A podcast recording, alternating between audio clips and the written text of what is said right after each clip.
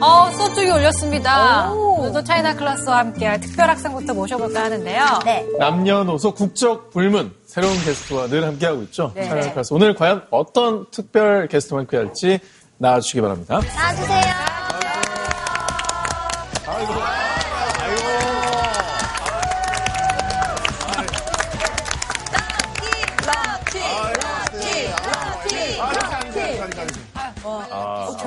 느낌인데요. 아, 일단 인사부터 좀 드리겠습니다. 네. 아, 올해 한국살이 25년 차 대한 인도인 아, 럭키입니다. 아, 씨가 네. 올해 나이가 어떻게 되세요? 아, 그거예요? 한44 정도 될 것 같아요. 그러면은 우리나라에서 지금 25년째 살고 있으니까 네네. 인도에서 산 날보다 한국에서 산 날이 더 기네요. 그렇죠. 전투로서는 한국에 또 오래 살았죠. 어머머머. 내가 한국에 처음 왔을 때 19살 때 왔었고 올해 44시니까 한국에 진짜 많은 추억을 만들었죠. 와, 아니 진짜 25년 계셨으면은 네네. 별의별 일다 아, 겪으셨겠어요. 그럼요. 일단 한국 속 다음에 10년 지나가면 강산해가 편하다고 하잖아요. 저는 강산이 편한 건 두 번 봤어요. 약간 외국인 입장에서는 IMF 겪어봤고 그 모임을 다 겪어봤고 2002년 월드컵도 보고 그냥 예, 딱 박수도 쳐보고 그러니까 인도말 하는 거 한 번만 들어보고 싶어요. 나도 진짜로. 그래서 사람들이 인도말 되게 잘할 줄 아는데 많이 까먹었어요. 그래도 잘하네. 저는 인도보다 마포에 오래 살았어요. 그러니까 조금 길게 자기소개 좀 어, 인도말 좀 그럼 좀 정리하고 말할게요. 어, 생각을 해 왜? 진짜 아, 네. आ, नमस्ते मेरा नाम लक्की है आप लोगों से मिलके बहुत खुशी हुई 다른 사람도 네네. 막 하는 거 제 아니에요? 이름이 럭키입니다 만나서 반갑습니다 진짜 한 25년 만에 인도말을 쓴 것 같습니다 그냥 한국말이 더 빠른데요. I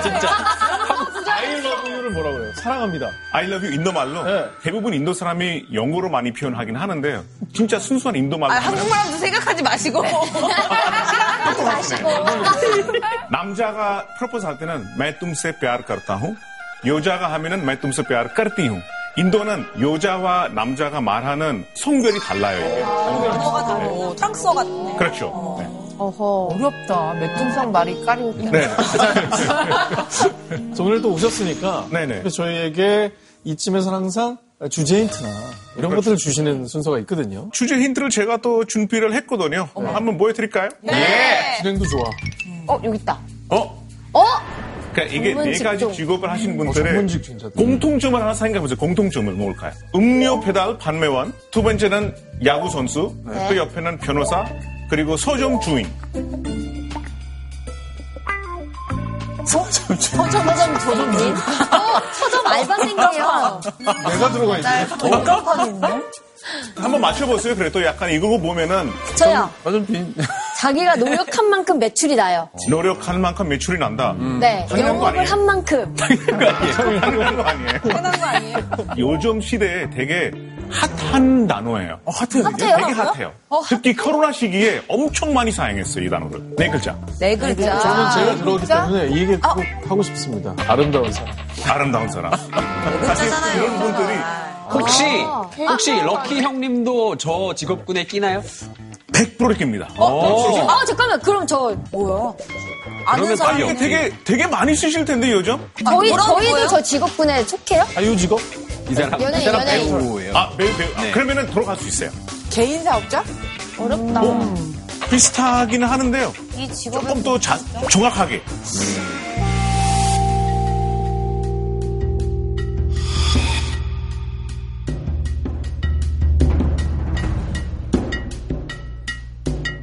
자영업인. 자영업인. 아, 자영업자.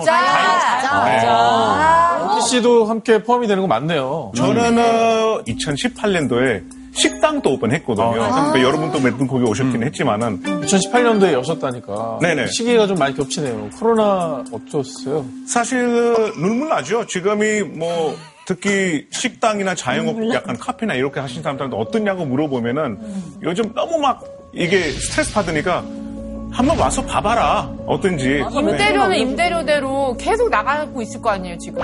당연하죠. 아하. 아, 그게 문제야. 종업원도 있을 거고. 아니 저도 이태원에 진짜 제가 자주 가는 식당이 있었거든요. 없었어요. 그러니까. 서비스도 많이 주시고 참 좋았는데. 저희는 서점에 카페 같이 하고 있잖아요. 네. 이게 사실 좌석에 못 나는 시기가 굉장히 오래되면서 매출에 직접적인 타격이 있어요. 유리 그러니까. 얼마 전 명동 갔는데 그냥 초토화됐더라고요. 와, 진짜. 무서웠어요. 어디가. 행해. 진짜 유령도시 같아. 유령도시 진짜 이런 얘기 들을 때마다 정말 요즘 생계수단을 계속 유지해 나가시기 어려우신 분들이 너무 안타깝고 맞아요. 마음이 좀 아프더라고요. 아, 되게 막 이렇게 마음을 아프시니까 이런 궁금한 거를 다 해결해 주신 분을 제가 얼마 소개해 드리려고 모셨거든요. 예, 예. 자영업자들의 현재 상황이 어떤지, 어떤 대책을 해야 될지를 다 설명해 주신 분인데 한번 불러볼까요? 네. 선생님! 네,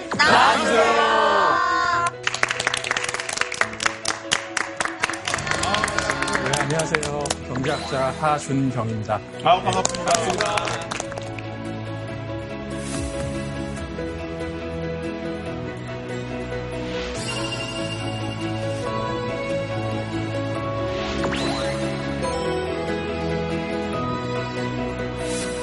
오늘 한국은행에서 일하셨는데 그 한국은행에서는 구체적으로 어떤 일을 하는 곳이에요? 일반 은행이랑 한국은행이 뭐가 다른 거죠? 예, 한국은행에서 그 돈을 발행을 하는 곳이거든요. 돈을 직접 찍는 건 아니고요. 한국은행이 조폐공사에다가 주문을 하면 돈을 막 프린트를 해서 한국은행 금고 속에 이렇게 갖다 놓고요. 그래서 제가 한국은행 처음 들어갔을 때 금고에 한번 들어가 봤는데 예, 한 2조 정도 이렇게 한번 본 적이 있어요. 실제로 보셨어요?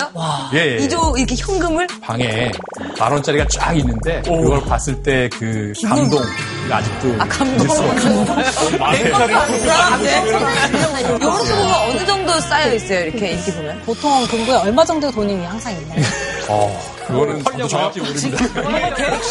혹시, 혹시 오신레벨 영화 보고 오시면 안 돼요? 근데 아무나 들어갈 수는 없고요. 토커가 롤모델이래. 제가 말씀드리고 싶은 거는 그 2조가 돈이 아니고요. 이거는 그냥 재고입니다, 재고. 어, 한국은행 창구 밖으로 나가야 이게 돈이 되는 겁니다. 한국은행이 시중은행들한테 돈을 빌려주거나 또는 이제 시중은행이 갖고 있는 무언가를 사주면서 돈을 줄 때 이게 시중에 풀리면서 그게 돈이 되는 거고요. 근데 시중은행은 그 돈을 근거로 해서 또 대출을 해주고 그러면서 시중에 돈이 생기는 겁니다. 아, 진짜? 근데 선생님, 네. 왜 퇴사하셨나요? 어, 꿀직장 아니에요. 자꾸 돈만 보여만 주고 안 월급? 뗄 일이 전혀 없지 않습니까? 예, 그렇긴 한데, 뭐, 또 저는 좀 공부를 좀 좋아하는 편이라서, 예, 예, 예, 이제 전문적으로 공부를 해보자, 이렇게. 선생님, 근데 아까 럭키님 얘기를 들어보니까 예. 자영업자의 종류가 굉장히 다양하더라고요. 예, 자영업의 정리를 좀 정의해 주세요. 예, 예, 자영업이라는 게 이제 영어로 얘기하면은 셀프 인플로이드입니다. 스스로 스스로를 고용하는 거죠. 그러니까 내가 사장이면서 동시에 노동자인 어, 그런 경우고요. 그리고 또 하나는 뭐냐면 이 혹시 그 뭐 집안 식구가 자영업 하시는 분, 저희 집은 오랫동안 좀 식당을 했었어요. 예, 요즘 반찬 가게 하고 있어요. 그렇죠. 그럼 거기서 가끔 일 도와주시죠. 네. 예, 그때 월급 받으세요? 아니면 안 받으세요? 안 받죠. 안 받으시죠. 음식으로 그러면 저도 서점일하면서 안 봤는데. 안 받으시죠. 이제 무급 가족 종사자라고 합니다. 네, 그것도 이제 자영업에 포함이 됩니다. 아니, 자영업에 포함이 되어져. 예, 예, 예. 쉽게 얘기하면은 어, 내가 수입을 월급으로 받는다. 그런 경우에는 임금 근로자가 되는 거고요. 예. 임금이 아닌 형태로 받는다든지 이러면 이제 자영업자로 분류할 수가 있겠죠. 예. 선생님, 근데 아까 저희가 봤을 때 힌트 나왔을 때 네. 야구 선수도 자영업자를 했거든요. 예, 저 예. 그거 되게 의외였어요. 연봉이라고 하면 봉급 아닌가요? 네. 맞아요. 구단에서 계약해가지고. 매달 얼마 받기로 이렇게 하면 임금 근로자 처럼 되겠지만 연봉으로 우리 저 아는 유명한 분들은 대부분 자유롭잖아요. 아, 진짜? 조그만 병원에 계신 의사 선생님이나 변호사나 이런 분들도 자영업자일 수 있고 그리고 또 세탁소, 빵집, 식당 어, 이런 또 업체를 운영하시는 분들 또 자영업일 수 있고요. 아주 다양한데 그 중에 제일 많은 비중을 차지하는 게 바로 부동산 임대업입니다. 네. 좀 충격적인데요. 서비스 거라고 생각했어요. 예, 부동산 임대업은 그냥 집 한 채만 있으면 되잖아요. 네. 예. 아, 그게 말이 쉽죠. 지금 사실 많이 있으면 진짜. 있어야 되고 막 되게 막 그게 무슨 소리예요? 선생님, 그런데 사실은 지금 이 자영업자들을 이렇게 면면히 보면은 이게 하나의 카테고리로 묶기에는 너무 많은 직군들이 있는 것 같아요. 이게 예. 괜찮은 겁니까? 우리가 사실 어, 모든 자영업자를 다 얘기하기는 어렵고요. 여기서 이제 부동산 임대업자를 제외한 특히 우리가 얘기하는 이제 영세 자영업 이제 이런 부분에 대해서 지금 얘기를 해보려고 어, 합니다. 사실 제가 이제 취재를 하다 보니까 영세 상인들, 뭐 소상공인들이 정말 이번 직격탄을 맞으면서 너무 너무 힘들어 하시더라고요. 예, 예. 항상 그렇습니다. 이 위기가 오면 이제 가장 취약한 쪽에서 많은 피해를 보고 어려워지는 이제 이런 좀 안 좋은 이런 결과들이 자꾸 나타나는 데 그래서 오늘 얘기하려는 그런 자영업자는 사실은 이전부터 많이 위태로운 상황이었다. 그래서 이제 코로나를 맞아서 설상가상처럼 이렇게 어려워졌다. 이런 거고요. 그래서 취약한 이 자영업이 왜 이렇게 됐는지 뭐 이런 구조적인 문제부터 생태계 문제 등등 여러 가지를 같이 한번 어, 얘기해 보려고 합니다. 그래서 오늘 제가 준비한 주제는 바로 이겁니다. 자영업 지옥, 대한민국 생존의 기 름. 네, 그럼 본격적인 강연 부탁드리겠습니다. 예. 예. 사실 자영업이 타격을 받은 건 우리나라뿐 아니라 전 세계가 마찬가지인데요. 그럼 먼저 이번 코로나 관련해서 자영업에 대해서 나라별로 어떤 조치와 대책이 이루어졌는지부터 간단히 비교해 보겠습니다.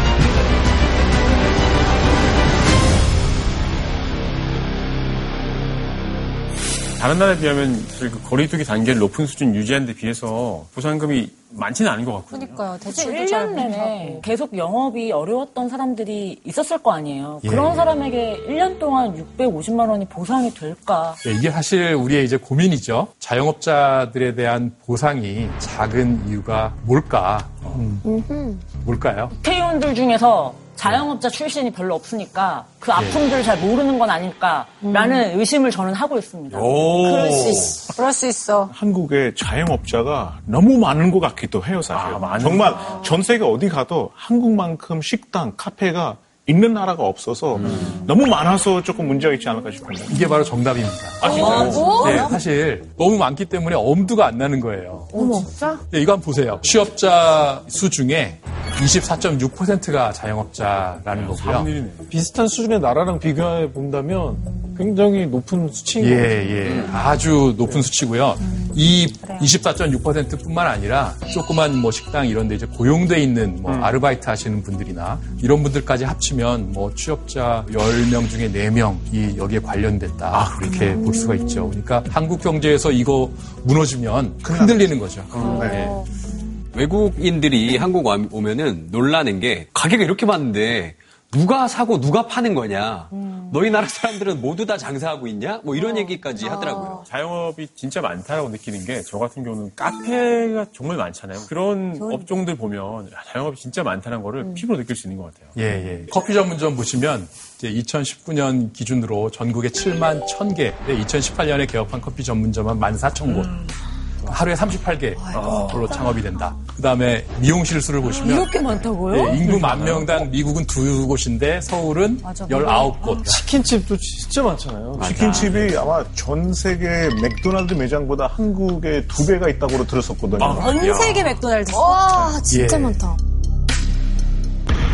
근데 그래서 치킨이 맛있는 데도 많긴 합니다. 그 치킨 빨리 치킨. 맛없는 데는 없어요. 다 맛있어요. 참 치킨- 이제 치킨 다 맛있어. 이렇다 보면은 치킨집 당의 매출이 상당히 많이 그치. 줄어들어서 다들 좀 힘드실 것 같다는 생각이 드네요. 그러니까 우리 소비자 입장에서는 뭐 이렇게 많으면 선택의 폭도 넓고 또 싸게 이용할 수 있으니까 좋지만 자영업 운영하시는 분들은 너무 힘든 거예요. 그래서 우리가 자영업이 많다라고 했을 때 이 자영업자분들이 돈을 많이 버시면서 뭐 행복하게 사시면 우리가 굳이 이걸 뭐 문제라고 할 필요가 없겠죠. 근데 이분들이 이 일하시는 이 시간을 보면 임금 노동자보다 훨씬 긴 시간을 일을 하죠. 그래서 거의 한 10시간을 이제 매주당 더 일을 하는 거죠. 그냥 월급 받는 거면 칼같이 퇴근하잖아요. 근데 예, 예. 내 가게니까 마감 어, 막 조금이라도 더 팔고 싶고. 내가 못 쓰는 만큼 들어오니까.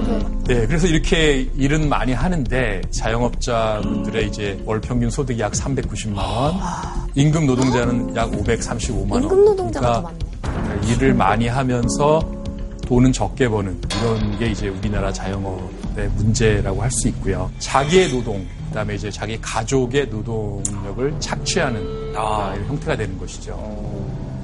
선생님 그런데 궁금한 게 있는데요. 이렇게 힘든 상황인데 문제점이 많은 것 같은데 그럼에도 불구하고 자영업자가 왜 이렇게 많은 걸까요? 산업 구조의 큰 변화와 관련이 있는데요. 이거를 아주 재밌게 보여주는 동화가 하나 있습니다. 그 여러분들 오제 마법사 혹시 기억하시나요? 네. 예. over the rainbow, way up high. Twister! It's a twister!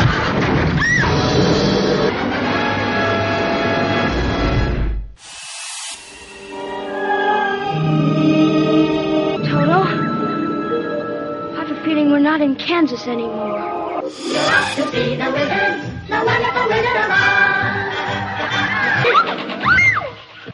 You're going to see a wizard? I haven't got a brain. No heart? No heart. I haven't any courage at all. Yes, let's run. I am Oz. Bring me the broomstick of the Witch of the West. 저 동화가 찾아가. 자영업자랑 무슨 연관? 예, 그래, 결국에는 일단- 그냥 모험으로 해서 다. 아, 저거 만든 사람이 자영업자야. 아니, 그게 꿀잼이네요. 뭐 작가도 자영업자일 수는 있는데 사실은 엘 프랭크 바움이라는 사람이 이걸 썼을 때 뭐 이런 걸 염두에 뒀는지 안 뒀는지는 몰라요. 근데 경제학자들이 보니까 어, 이게 당시의 경제 상황하고 너무 잘 맞아 떨어진다라는 거죠. 그러니까 원래 이제 19세기 이때는 이제 농업이 굉장히 컸죠. 네. 그래서 다들 이제 뭐 농촌 총각, 농촌 처녀로 이렇게 살고 있는데 막 기술이 혁신이 되고 막 경제가 발전을 하면서 농업 생산성은 늘어나는 거예요. 그래서 막 옥수수도 이제 막 생산량이 늘고 생산량이 늘면 어떻게 되겠어요? 가격이 떨어지죠. 그래서 다른 물건값에 비해서 농작물 가격이 낮아지는 거예요. 그러면 자기 소득이 줄어드는 거죠. 네. 그러니까 소득이 줄어들면 어떻게 돼야 돼요? 빚을 져야 되잖아요. 네. 그렇죠. 그죠? 돈 빌려야죠. 근데 빚을 뭘로 지냐면 돈으로 빚을 지는 거잖아요. 네. 돈을 빌리는 거잖아요. 근데 당시에 돈이 뭐였냐면 금이었어요. 그러니까 근본이제. 금을 돈으로 썼어요. 그래서 금을 빌려서 내가 이제 그 소비를 하고 뭘 하는데 옥수수 값은 금에 비해서 싸진 거예요.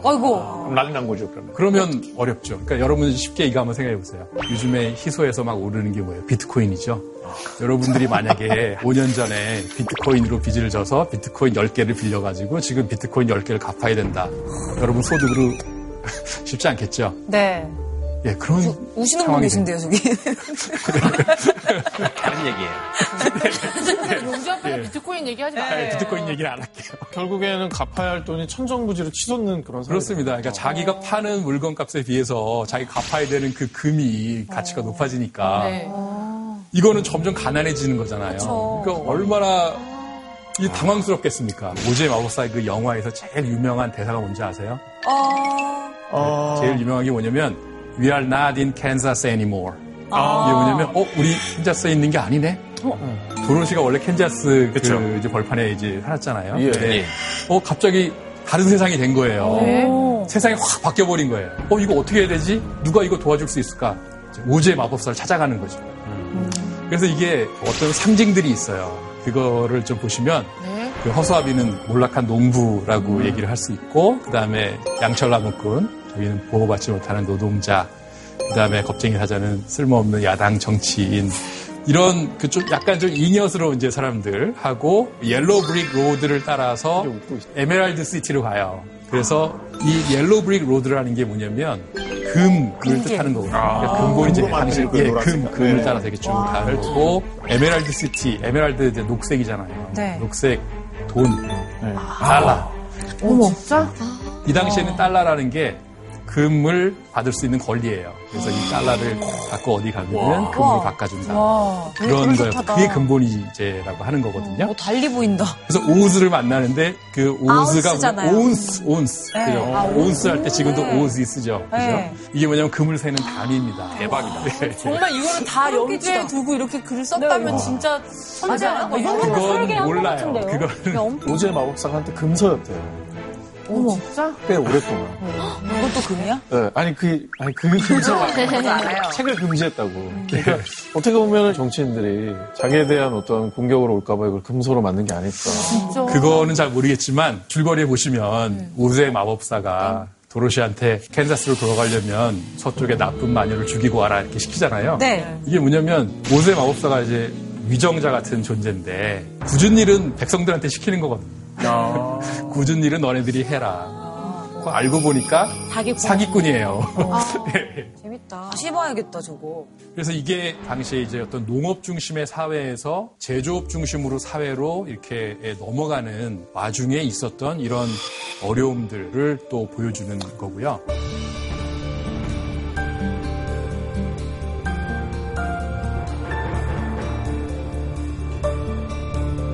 그래서 이제 이 그림을 보시면은 미국의 자영업자 수가 1950년 조금 전에 이제 2차 세계대전 때 이때 자영업자가 좀 줄죠. 이때 농촌 총각들은 군인으로 이제 군대, 싸우고 네, 싸우러 가야 되니까. 네, 농촌 처녀들은 군복 만들고 총알 만드는 공장에 가서 일하고요. 이제 그렇게 일자리 문제를 많이 해결을 했던 거죠. 사실은 전쟁을 통해서 해결을 했고 전쟁이 끝나고 그 이후에 큰 제조업 공장 같은 것들이 많이 생기고 고용을 많이 창출을 했어요. 포드 자동차 공장 이런 거 크게 이렇게 만들어지고 임금도 좀 높여주고 그래서 소비도 많이 할 수 있게 해주고 우리 노동자들이 또 우리 자동차를 산다.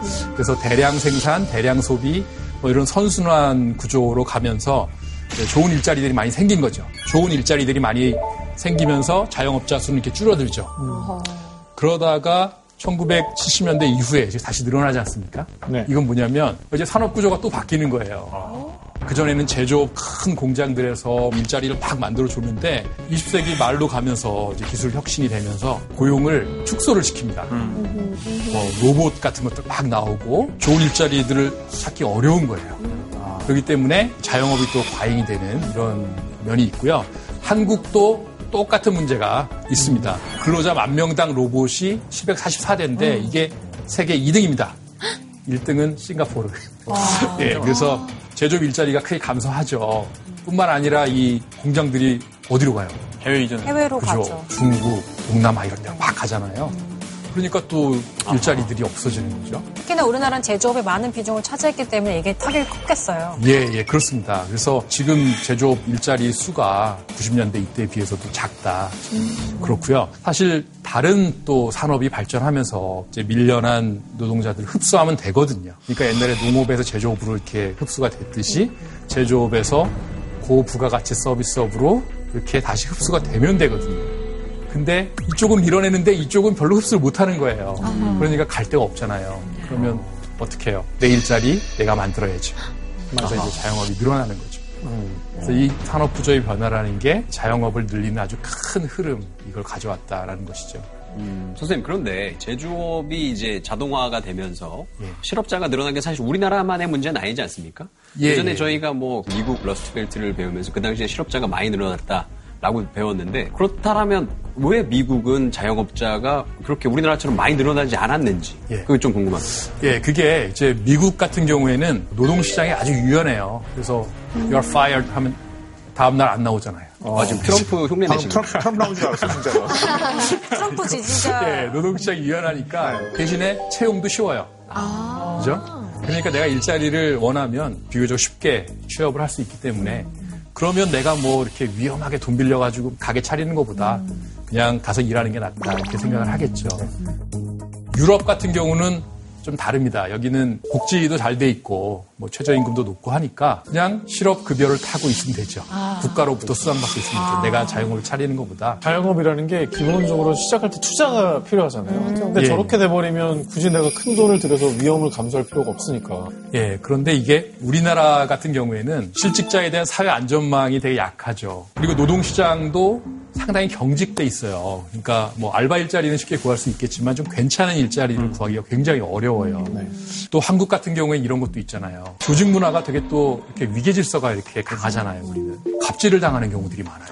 그러니까 어, 내가 그런 거 당하느니 내 스스로 내 일자리 만들겠다, 뭐 자영업자 되겠다 이렇게 되는 경우도 굉장히 많아요. 이게 한국의 이런 특수한 상황 이런 것도 영향을 미쳤고요. 자영업자가 폭발적으로 급증하게 된 계기가 있었어요. 여러분은 그게 뭐라고 생각하세요? 회사 가면 회식 자리 많이 가야 되잖아요. 회식하기 싫어서 그냥 장업자가 많이 생기는 거 아니에요? 갑자기요? 그래서 그만둔 회식 장소를 마련하다가 자영업자가 되었어. 마시기 싫어. 여러 가지 원인이 있겠지만 2002년도 월드컵이 치맥 문화를 확산시키는데 큰 공헌했잖아요. 치맥, 치맥이 있었어요? 아, 그럼요. 옛날에 다 있었죠. 제가 왜 안 먹었죠, 그때? 한눈에 드셨나봐요. 한들의 위주로 많이 온지 얼마 안 돼서 이제. 근데 저는 IMF가 영향이 아닐까 싶습니다. 경제학과 경제 위기가. 가장 크죠. 그럼 뭐의 약자죠? 갑자기? International Mone- Monetary Fund 아니에요? 네, 맞습니다. 예. 무시하는 거 아니야? 아이어, 아이어들하고 손에. IMF 이제 외환위기가 결정적인 계기였는데요. 이전에 90년대를 생각을 해보시면 그때는 기업들이 외국에서 이제 단기 외채를 빌려다가 투자를 많이 했어요. 큰 회사는 망하지 않는다. 그러니까 마음껏 투자해도 된다. 그래서 이제 막 남의 돈을 빌려다가 했는데 알고 보니까 어 이거 부실하다, 불투명하다. 그래서 외국 사람들이 돈 빼고 그거를 이제 못 갚으니까 국가의 이제 외환 보유액이 이제. 줄어들고 이렇게 되면서 IMF한테 이제 가서 우리 돈 좀 빌려달라. 우리 달러비 갚아야 되니까 달러 좀 빌려달라. 이렇게 한 거죠. 근데 이제 IMF 이전에는 우리가 과잉 투자 같은 걸 했는데 과잉 투자가 이제 부실하긴 했지만 일자리는 많이 만들었어요. 그래서 90년대에는 내가 가고 싶은 회사 있으면 그렇게 어렵지 않게 가고 막 그랬거든요. 그러니까 뭐 대기업들이 많이 뽑았어요. 대량으로 채용을 하고 그랬기 때문에 그게 또 평생 직장으로 이제 생각이 되니까 다들 뭐 안심하고 잘 살았던 거죠. 옛날에 우리로 따지면 이제 캔자스인 거죠. 그래서 우리가 행복한 이제 생활을 했다고 생각을 했는데 구제금융 사태가 터지면서 우리가 알고 있던 세계가 갑자기 없어진 거예요.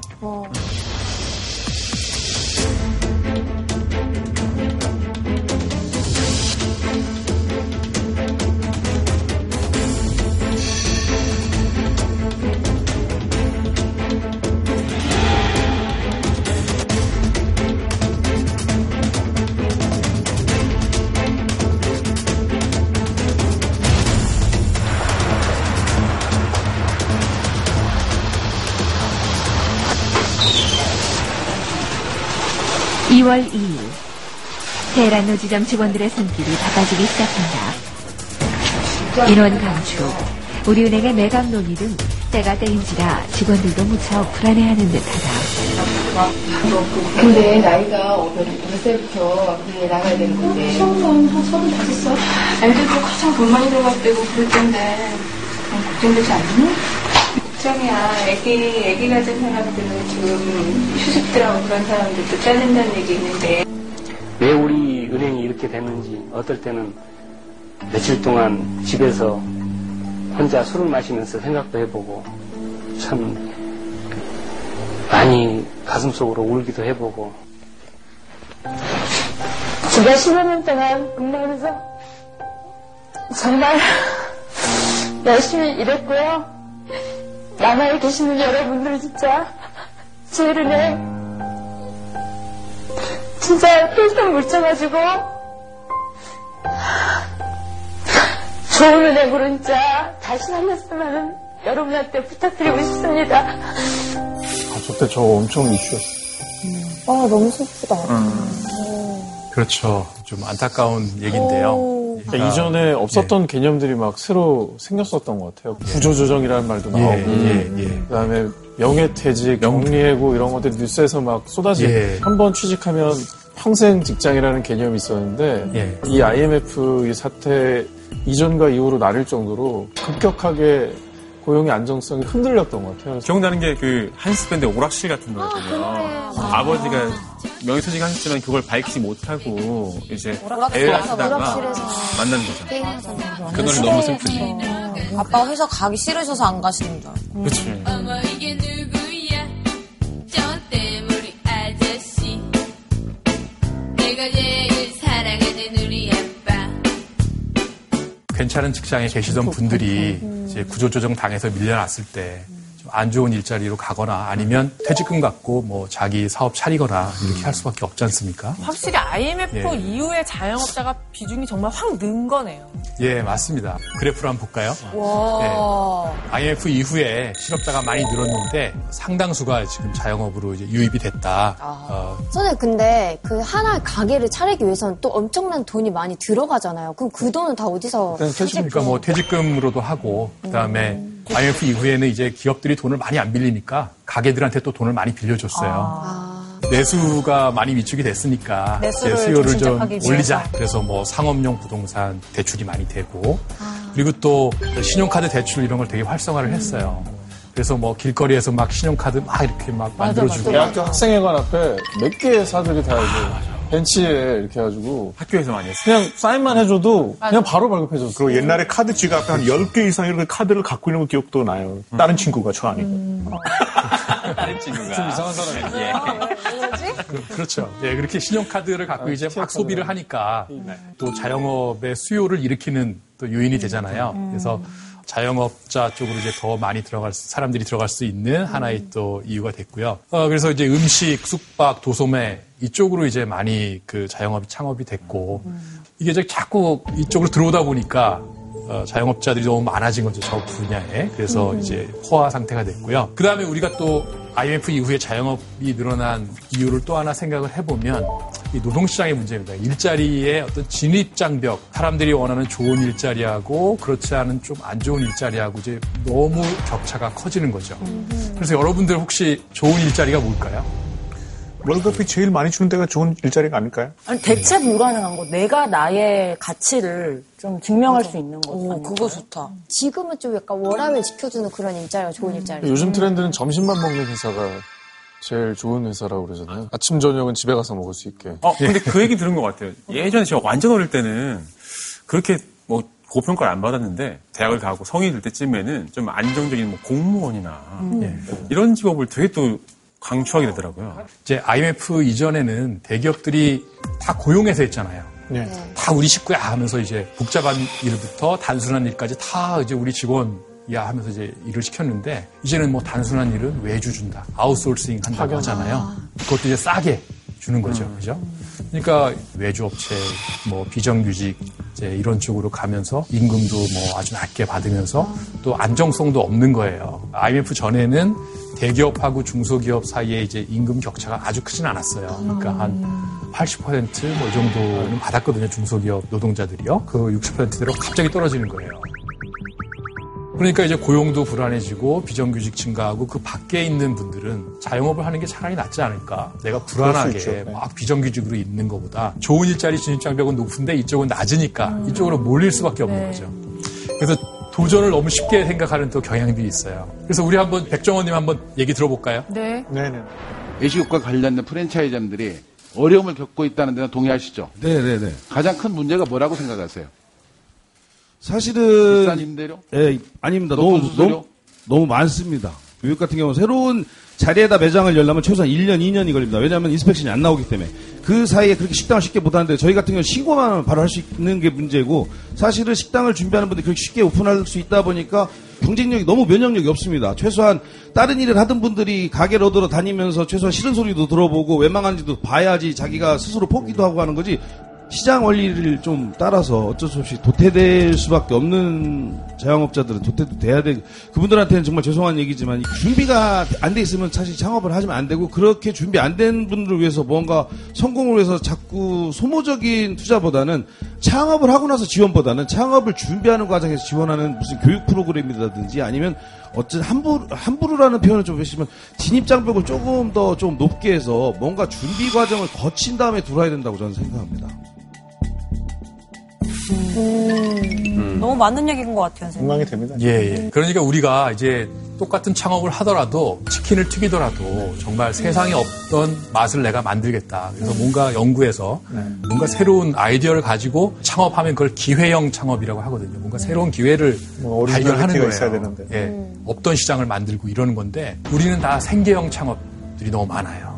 충분한 준비 없이 이루어지는 내 노동을 착취하는 생존을 위한 그런 창업. 이거 보시면 음식 숙박업의 5년 생존율 20.5%다. 이 얘기는 대부분 뭐 한 80%는 그냥 망한다라는 얘기죠. 5년 안에. 자기의 소중한 어, 뭐 퇴직금이나 이런 걸 갖고 해가지고 5년 안에 만약에 망한다. 그러면 얼마나 아깝습니까? 사전 조사가 부족해서 막 줄폐업하게 된 이런 대표적인 사례. 우리가 맞아요. 사례 한번 볼까요? 되게 많았었어요. 그 맞아. 연어 무한리필점 되게 많았었는데. 네네. 이게 많이 생기게 된 게 연어값이 2015년에 폭락을 한 거예요.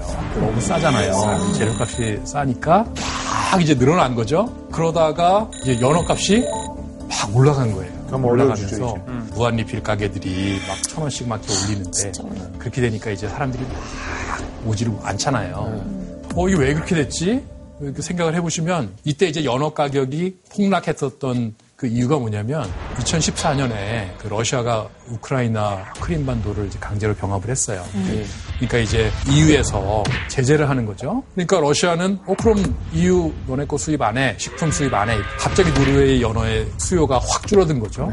아, 게다가 러시아가 노르웨이에서 가장 많이 연어를 사간 나라. 그렇죠. 러시아 사람들이 이거 좋아했는데 음. 러시아. 덕분에 저희가 짧게 싸게 먹었었네요. 예, 근데 러시아 사람들이 연어 좋아하는 사람들이 계속 참고 있겠습니까? 어디 뭐, 그 우회로 이렇게 막 어, 수입을 해서 먹고 이렇게 하니까 연어 가격이 다시 올라가는 거죠. 예, 그러니까 이 무한 리필점이라는 게 도대체 재료값 인상 이거를 견딜 수가 없는 거죠. 시장 조사를 이렇게까지 국제 정세까지 분석을 해야 되는 거예요. 어, 국제 정세까지 다 분석해야 된다라고 얘기하기는 어렵고, 근데 적어도 어떤 사업을 한다 그러면 제일 중요한 인풋, 제일 중요한 재료의 가격 추이 정도는 봐야 될것 아, 같아요.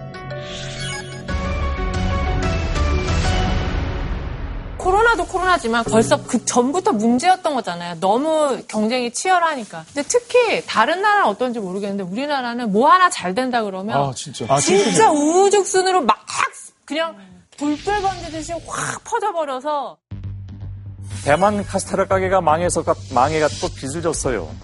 영화 기생충에 나오는 대사죠. 그 많던 골목의 카스텔라 집은 이제는 찾기가 어렵습니다. 서울의 한 대학교 앞입니다. 걸어서 3분, 약 150m 골목을 따라 직접 걸어가 봤습니다. 최근 유행하는 마라탕 가게가 네 곳이나 여기저기 있습니다. 또 다른 대학교 앞엔 식당을 넣은 버블티 매장들이 곳곳에 있습니다.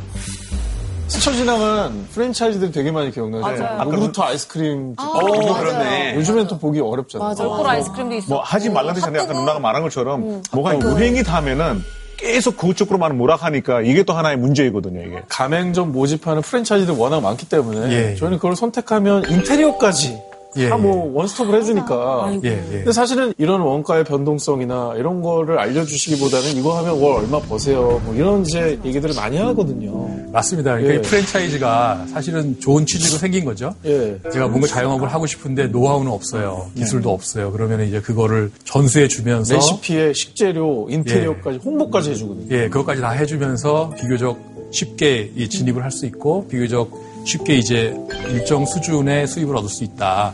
뭐 이런 건데 근데 이게 프랜차이즈도 굉장히 많이 생겨나잖아요. 맞아. 많이 생겨나면서 그 똑같은 동네에다가 자기 프랜차이즈를 너무 많이 이렇게 만들게 장치를 한다든가 그런 것도 좀 본사가 좀 조절할 필요가 있는데 뭐 가깝든 옆집이든 상관없이 막 다 내주고 이러면 서로 망하는 거죠. 게다가 뭐 일부 사건 사고를 일으켜가지고 창업주의 어떤 비행으로 인해 예. 소상공인만 피해를 보는 프랜차이즈도 있었잖아요. 맞습니다. 예. 무슨 잘못이에요? 가맹?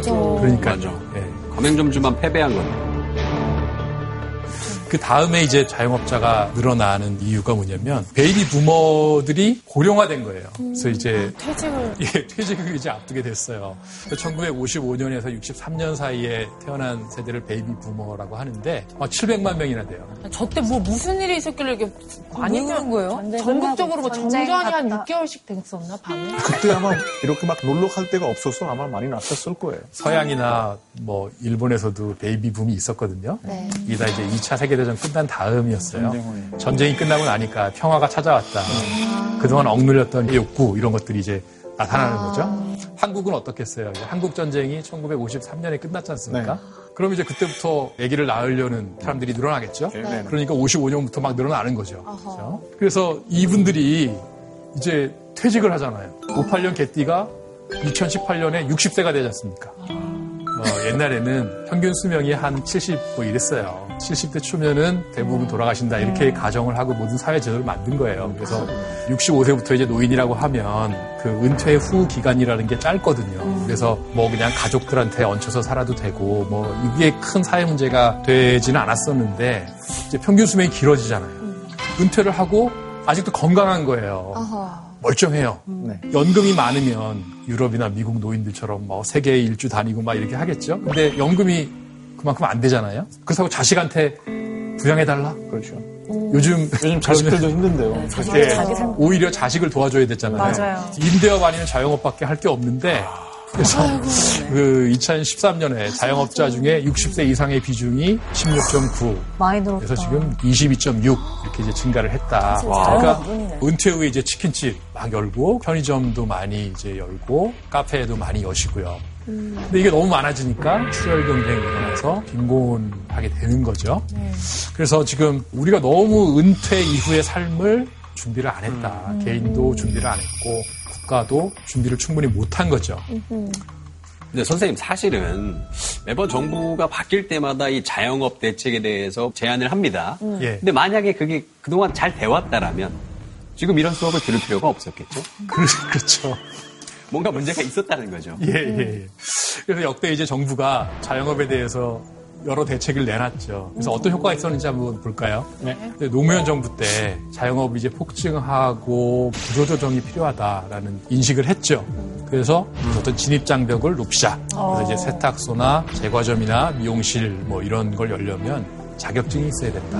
이렇게 해서 진입장벽을 조금 높여주자. 이렇게 했는데 근데 그런 걸 하면 어떻겠어요? 지금 우리가 공부한 내용에 따르면 그게 맞잖아요. 괜찮은 접근이었을 수도 있을 것 같긴 한데. 어차피 능력 그렇죠. 있는 사람이 살아남으려면 그런 능력 있는 사람이 시험을 좀 통과해야 된다는 논리로 보면 괜찮은 접근이긴 한 것 같거든요. 그렇죠. 변호사나 뭐 의사나 이런 그 전문직 아. 이런 쪽에서는 이제 자기들 협회 이런 데서 되게 엄격하게 관리를 해요. 그래서 저런 진입 장벽을 높이는 게 작동을 하는데 세탁소나 제과점 미용실은 좀 애매해요.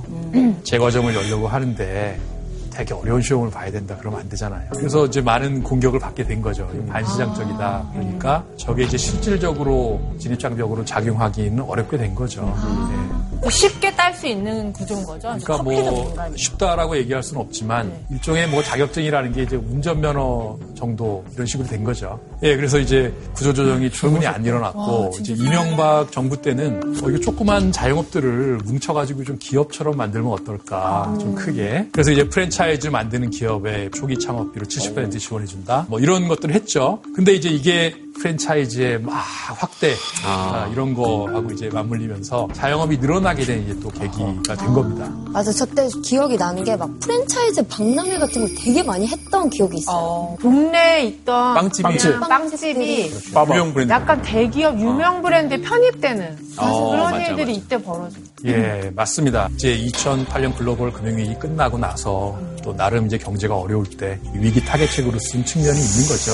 실업 문제 해결하는 하나의 방법으로요. 그 다음에 박근혜 정부 때는 수요를 창출을 해서 소득을 높여줘야겠다 이런 생각들을 한 것 같아요. 그래서 국내 여행도 이제 장려를 하고 그 다음에 골목 상권이 죽는다 그래서 이제 규제도 좀 하고 했는데 주말에 쉬는 거. 예, 그게 뚜렷한 효과가 없었던 거예요. 예. 그다음에 뭐 창조경제, 창업 지원 사업 이런 것도 이제 많이 했죠. 젊은이들 창업을 많이 장려를 했고요. 저거 창업 지원 사업은 근데 지금 현 정부에서는 예산이 더 늘어난 걸로 알고 있거든요. 저런 지원 사업 때문에 뭐 좋은 기업들 많이 생겨난 기회가 되기도 했잖아요. 예, 지금도 저런 걸 하죠. 그러니까 아까 기회형 창업, 그다음에 생계형 창업 얘기했잖아요. 기회형 창업을 한다 그러면 뭔가 경제에 새로운 부가가치를 만들어 주는 거니까 그거는 장려를 해야죠. 그럼 뭐 어떤 정권이든 그거는 장려를 하려고 했던 것 같고 지금도 더 열심히 장려를 하는 것 같아요.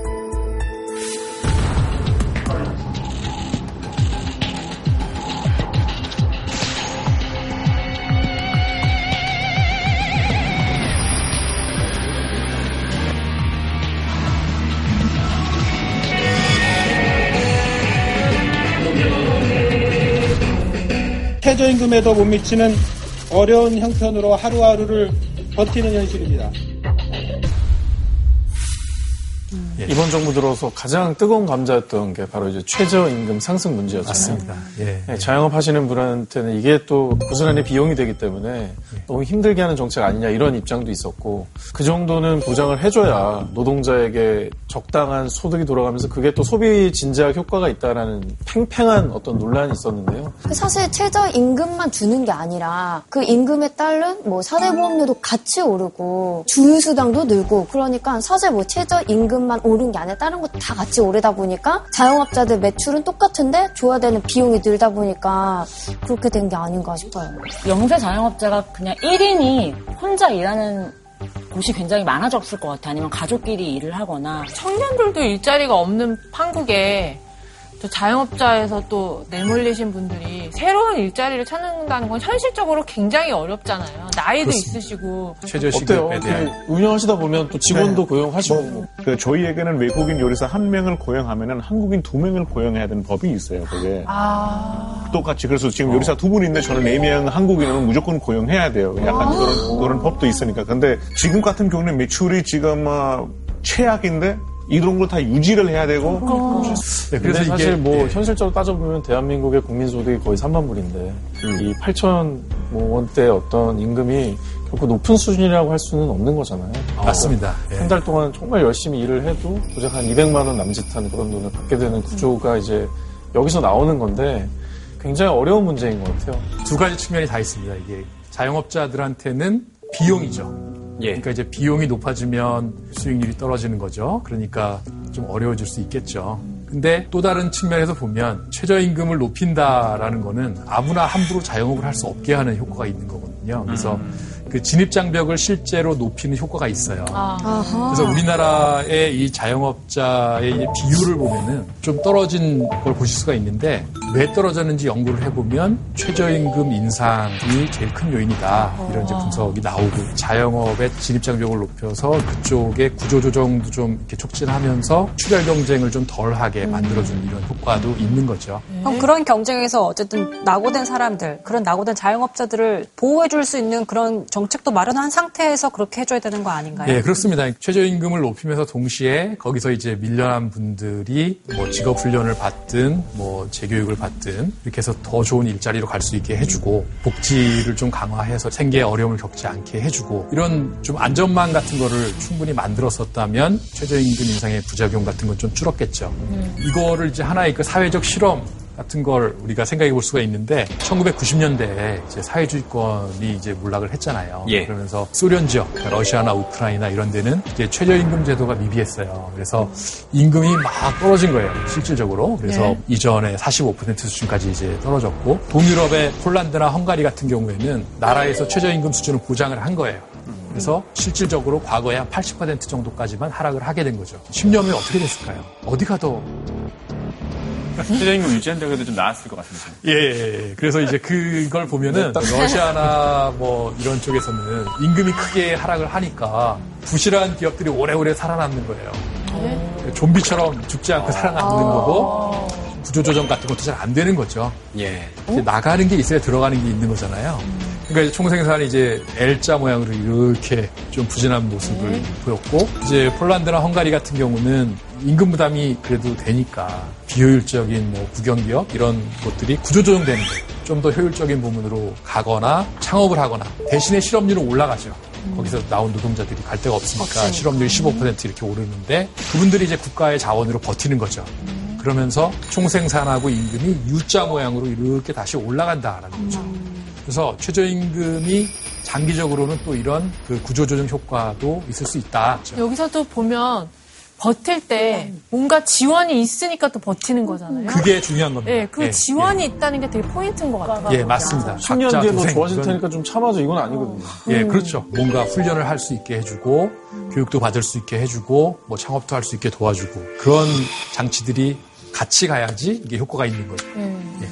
혹시 자영업자의 그 진입 장벽을 높이는 방법으로 저는 최저임금 말고 뭐 또 다른 정책 같은 게 있을까요? 예, 그게 아까도 이제 뭐 저 백종원 씨가 얘기했듯이 또 다른 나라에서는 뭐 어떤 요건을 갖추지 않으면 그 가게 열 수가 없다.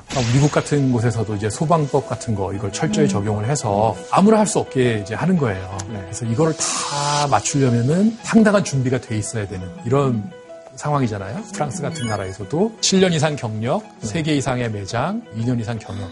이런 조건을 또 맞춰야지만 또 프랜차이즈 사업을 할 수 있고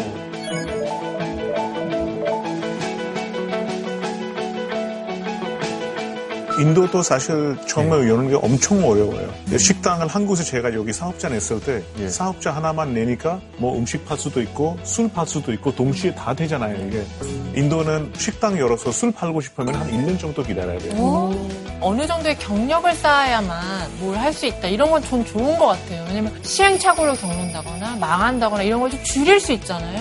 게다가 우후죽순 생겼다 싹 없어지는 프랜차이즈의 어떤 피해도 막을 수 있을 것 같다는 생각도 들고요. 예. 그런 거좀 배워왔으면 좋겠네요. 예, 맞습니다. 그러니까 이제 프랑스 사람들이 자기네들은 저런 뭐 자영업이 나름 경쟁력이 있지만 그 대가로 높은 실업률을 감내하고 있다. 사회 복지 비용 이런 걸 쓰고 있다라는 거죠.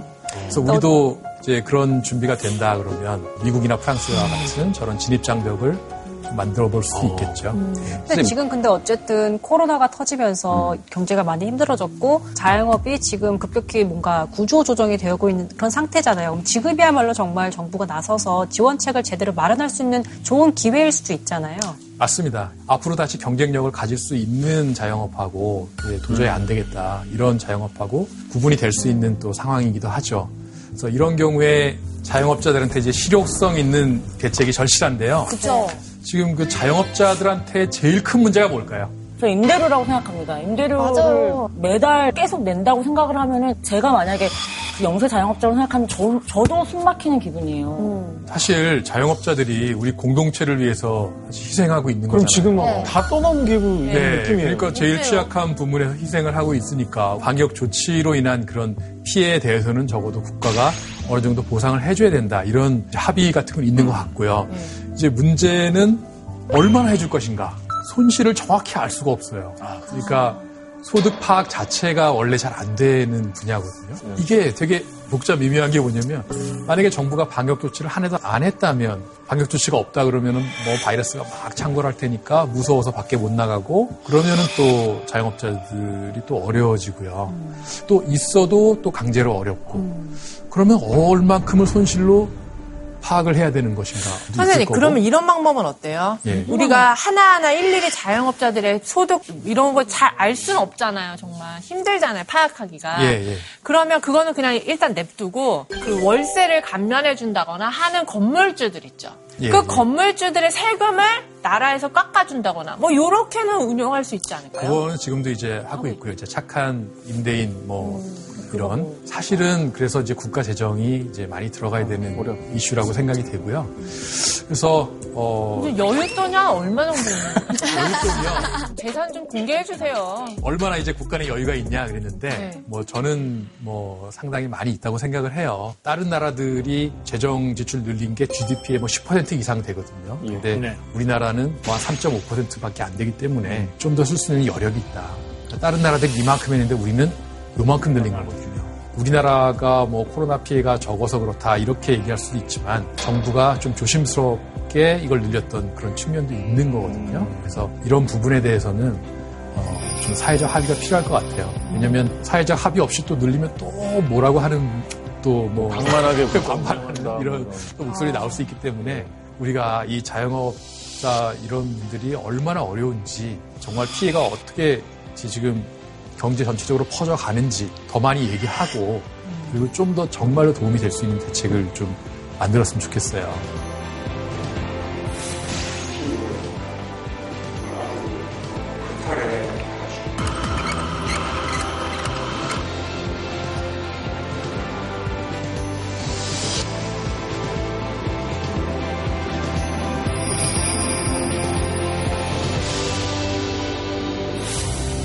그리고 이게 이제 코로나로 인한 문제를 지금 말씀을 드린 건데 근본적으로는 어, 좀 장기적인 관점에서 경제 구조 변화 이게 중요하거든요. 그러니까 장기적인 구조 변화를 위해서 일단 생각해 볼 수 있는 건 새로운 일자리 창출이죠. 제조업만 가지고 우리가 뭐 일자리 만드는데 한계가 왔잖아요. 모든 게 자동화되고 이러면서. 그래서 고부가 가치 서비스업 이런 것들이 더 커질 수 있게 디지털 뉴딜, 그린 뉴딜, 사회 안전망 이런 분야에 새로 투자를 함으로써 새로운 영역을 개척을 하는 거죠. 예를 하나 들면은 뭐 여러분들 원격 의료라는 거 있잖아요. 근데 우리나라 한번 보세요. 우리나라 IT 인프라 잘 돼 있죠. 그다음에 건강보험 데이터 정말 잘 돼 있거든요. 그리고 의료 인력도 똑똑해요. 그래서 이걸 다 엮으면 산업을 만들 수가 있어요. 비대면 의료 이런 것도 이제 발전시킬 수가 있고요. 어머, 진짜? 일자리를 그쪽에서 좀 많이 만들 수 있게 이렇게 정책을 펴는 거 이것도 중요한 것 같아요.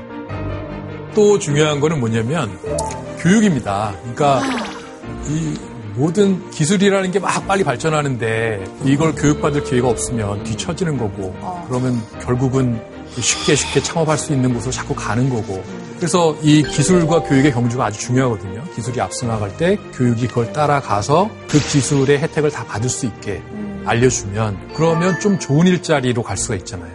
소득도 높아지고 또 소비도 많이 하고 이러면 선순환이 되는 건데 그래서 40대 이후에도 재교육 받고 직업 훈련 제대로 받고 해야 되는데 이게 국가의 재정 투자가 아주 필요해요. 근데 우리나라가 이게 좀 작은 편이에요. 아주 작아요. 그렇게 많은 수를 차지하고 있는 베이비 부머들도 교육을 통해서 인생 이모작이 정말 가능하다고 보시는 거예요? 사실 쉽지 않은 면이 있어요. 나이가 들면 아무래도 좀 공부하기가 좀 꺼려지는 면도 있고 그런데 가능한 수준까지는 해야 된다고 생각을 해요. 그러니까 최소한 어느 동네에 뭐 치킨집이 몇 개가 있고 세탁소가 몇 개가 있고 이런 것도 알려주고 이런 데 들어가면 어떤 게 예상이 되고 뭐 이런 거는 데이터 어, 분석 같은 거. 예, 데이터 같은 걸로 이제 충분히 제공할 수 있는 거고 그거를 활용할 수 있게 또 도와주고 예, 이런 부분들은 그렇게 어렵지 않게 할 수 있는 게 아닌가 이런 생각도 들고요. 그래서 최근에 충청북도에서 뭐 폐업한 자영업자 2,000명을 이제 기능공으로 전환하는 어, 이런 걸 추진하겠다. 그래서 이런 정책들도 아주 필요하고요. 기회형 창업 을 할 수 있게 이제 좀 컨설팅을 해줘야 된다라는 거죠. 예, 예. 그래서 준비 없이 막 도전하는 생계형 창업 이런 것보다는 좀 경쟁력을 갖고 이 기회형 창업으로 갈 수 있도록 좀 자영업 컨설팅 제도가 좀 확충이 돼야 되겠죠. 다양한 업종이 있을 텐데 예. 그렇게 안내만 잘 되더라도 예. 모두 다 치킨집만 하는 어떤 상황을 피해갈 수 있을 음. 것 같다는 생각이 듭니다. 예, 아, 저는 진짜로 안타까운 게 뭐냐면은 지금 이 치킨집을 경영하고 계시는 치킨을 튀기고 계시는 아저씨나 아니면 그걸 포장하고 계시는 아줌마들 중에 예전에 뭐 제대로 된 기회가 있었다면 한국의 뭐 제프 베조스나 뭐 앨런 머스크가 되실 수도 있었던 분들일 텐데 예. 사실은 그 각자의 재능을 살리지 못하고 지금 다 같이 치킨만 굽고 있다는 이 현실 자체가 약간 좀 저는 굉장히 안타까운 마음이 많이 듭니다 정말. 맞아, 인적 자본은 낭, 낭비예요, 진짜. 어 낭비야. 그렇죠. 80년, 90년대 brain drainage라는 그 현상이 있었어요. 그 brain drainage가 뭐냐면 기술이 다 좋은데 기회가 없으니까 다들 인도에서 미국이나 영국에 나가서 그 사람들이 만약에 인도 내부에서 기회가 있었으면은 그 회사가 인도에서 만들 수가 있었을 텐데. 지금 구글 CEO가 인도 그렇죠. 구글 CEO, 마이크로소프트 이런 분들. 그 좋은 머리가 국내에서 인도에서 기회가 없으니까 다 외국으로 다 흘려나가고 다 이게. 뭐 brain drain이라고 해가지고 그렇죠. 두뇌 유출 이런 문제도 일어나는 거고 그래서 이런 인적 자원만 잘 효율적으로 해도 시장을 많이 키울 수 있겠죠. 그리고 일자리도 많이 만들고요. 자영업자들만을 위한 어떤 복지 정책도 좀 필요하지 않을까 생각이 들어요. 그렇죠. 그러니까- 항상 근로자의 권리, 뭐 맞아요. 복지 이런 것만 얘기할 게 아니라 그것도 좋지만 자영업자도 어떻게 보면 국가 경제 중요한 부분을 차지하는 분들이잖아요. 그러니까 자영업자들이 네. 노동자하고 사업가 중간에 있는 좀 애매한 존재로 돼 있어가지고 예. 뭐 모든 제도적 측면에서 이런 뭐 복지나 이런 게 되게 미비하고요. 근데 또 근로자한테 안 해주면 벌을 받지만 정작 본인이 받는 혜택은 없거든요. 예, 그렇습니다. 그리고 자영업자들만을 위한 어떤 복지 정책도 좀 필요하지 않을까 생각이 들어요. 그렇죠. 그러니까- 항상 근로자의 권리, 뭐 맞아요. 복지 이런 것만 얘기할 게 아니라 그것도 좋지만 자영업자도 어떻게 보면 국가 경제 중요한 부분을 차지하는 분들이잖아요. 그러니까 자영업자들이 네. 노동자하고 사업가 중간에 있는 좀 애매한 존재로 돼 있어가지고 예. 뭐 모든 제도적 측면에서 이런 뭐 복지나 이런 게 되게 미비하고요. 근데 또 근로자한테 안 해주면 벌을 받지만 정작 본인이 받는 혜택은 없거든요. 예, 그렇습니다. 그리고 우리나라의 그 모든 복지나 이런 것들이 전형적인 가족에 이제 맞춰져 있거든요. 그러니까 뭐 아빠는 회사 다니고 엄마는 가정 주부고 아, 맞아, 맞아. 개한 뭐 둘 있고 이런 데 맞춰져 있어 가지고 예를 들어서 뭐 육아 휴직이나 뭐 이런 것들 자영업자한테 의미가 없으니까 이런 부분에 대해서 제도를 좀 만들어야 되지 않는가. 그래서 2022년부터 자영업자도 육아휴직 혜택을 받을 수 있게 지원될 예정. 어, 되게 좋네요, 그게. 예, 예. 그다음에 2025년부터 경영난으로 폐업하면 실업급여를 받을 수 있다. 이제 이런 게 있는데 다양한 수요자의 관점에서 제도를 한번 재설계하는 거 아주 중요한 과제라고 생각을 해요.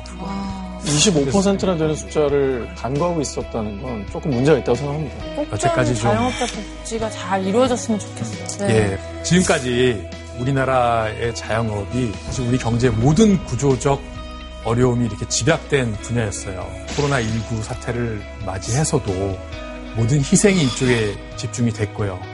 이분들은 또 희생을 감내하셨고 또 그래서 우리 공동체가 버틸 수 있었던 측면도 있고요. 그래서 우리가 이 부문을 그냥 방치할 것이 아니라 새로운 아이디어가 막 자라나고 좋은 일자리를 만들고 좀 이런 분야가 될 수 있도록 좀 힘을 합쳐서 도와줘야 되지 않겠는가. 그래서 한국 경제를 돌이켜보면 우리가 사실 농업국가에서부터 많이 선진화됐잖아요. 마찬가지로 자영업도 그렇게 될 수 있다. 이 희망을 갖고 같이 노력을 했으면 좋겠습니다. 네, 이상으로 이 강연을 마치도록 하겠습니다. 이렇게 수업을 들어보신 소감이 어떠신지. 아, 자영업자로서는 오늘 얘기가 저희도 또 많이 도움이 되고 주변에서는 뭐 다들 되게 답답해요 사실 뭐 언제 끝날지 어떻게 해결이 될지 뭐 정확한 답이 있으면은 좋지만은 일단은 모두 다 건강하고 다 살아남고 다 버티고 잘 됐으면 좋겠습니다. 고맙습니다. 굉장히 민감한 주제였습니다. 또 이 시기에 이런 또 힘든 주제로 저희에게 좋은 강연 해주신 선생님께 다시 한번 감사의 박수 보내드립니다.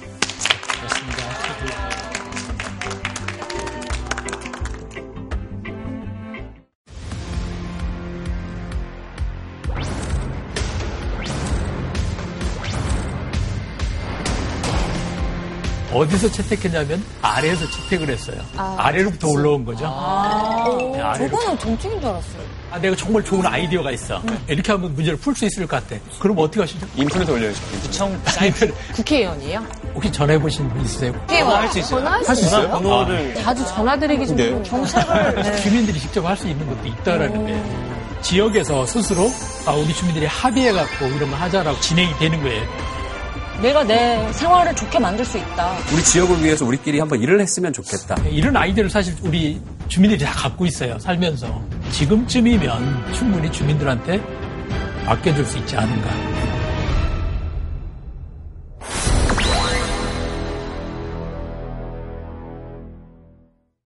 JTBC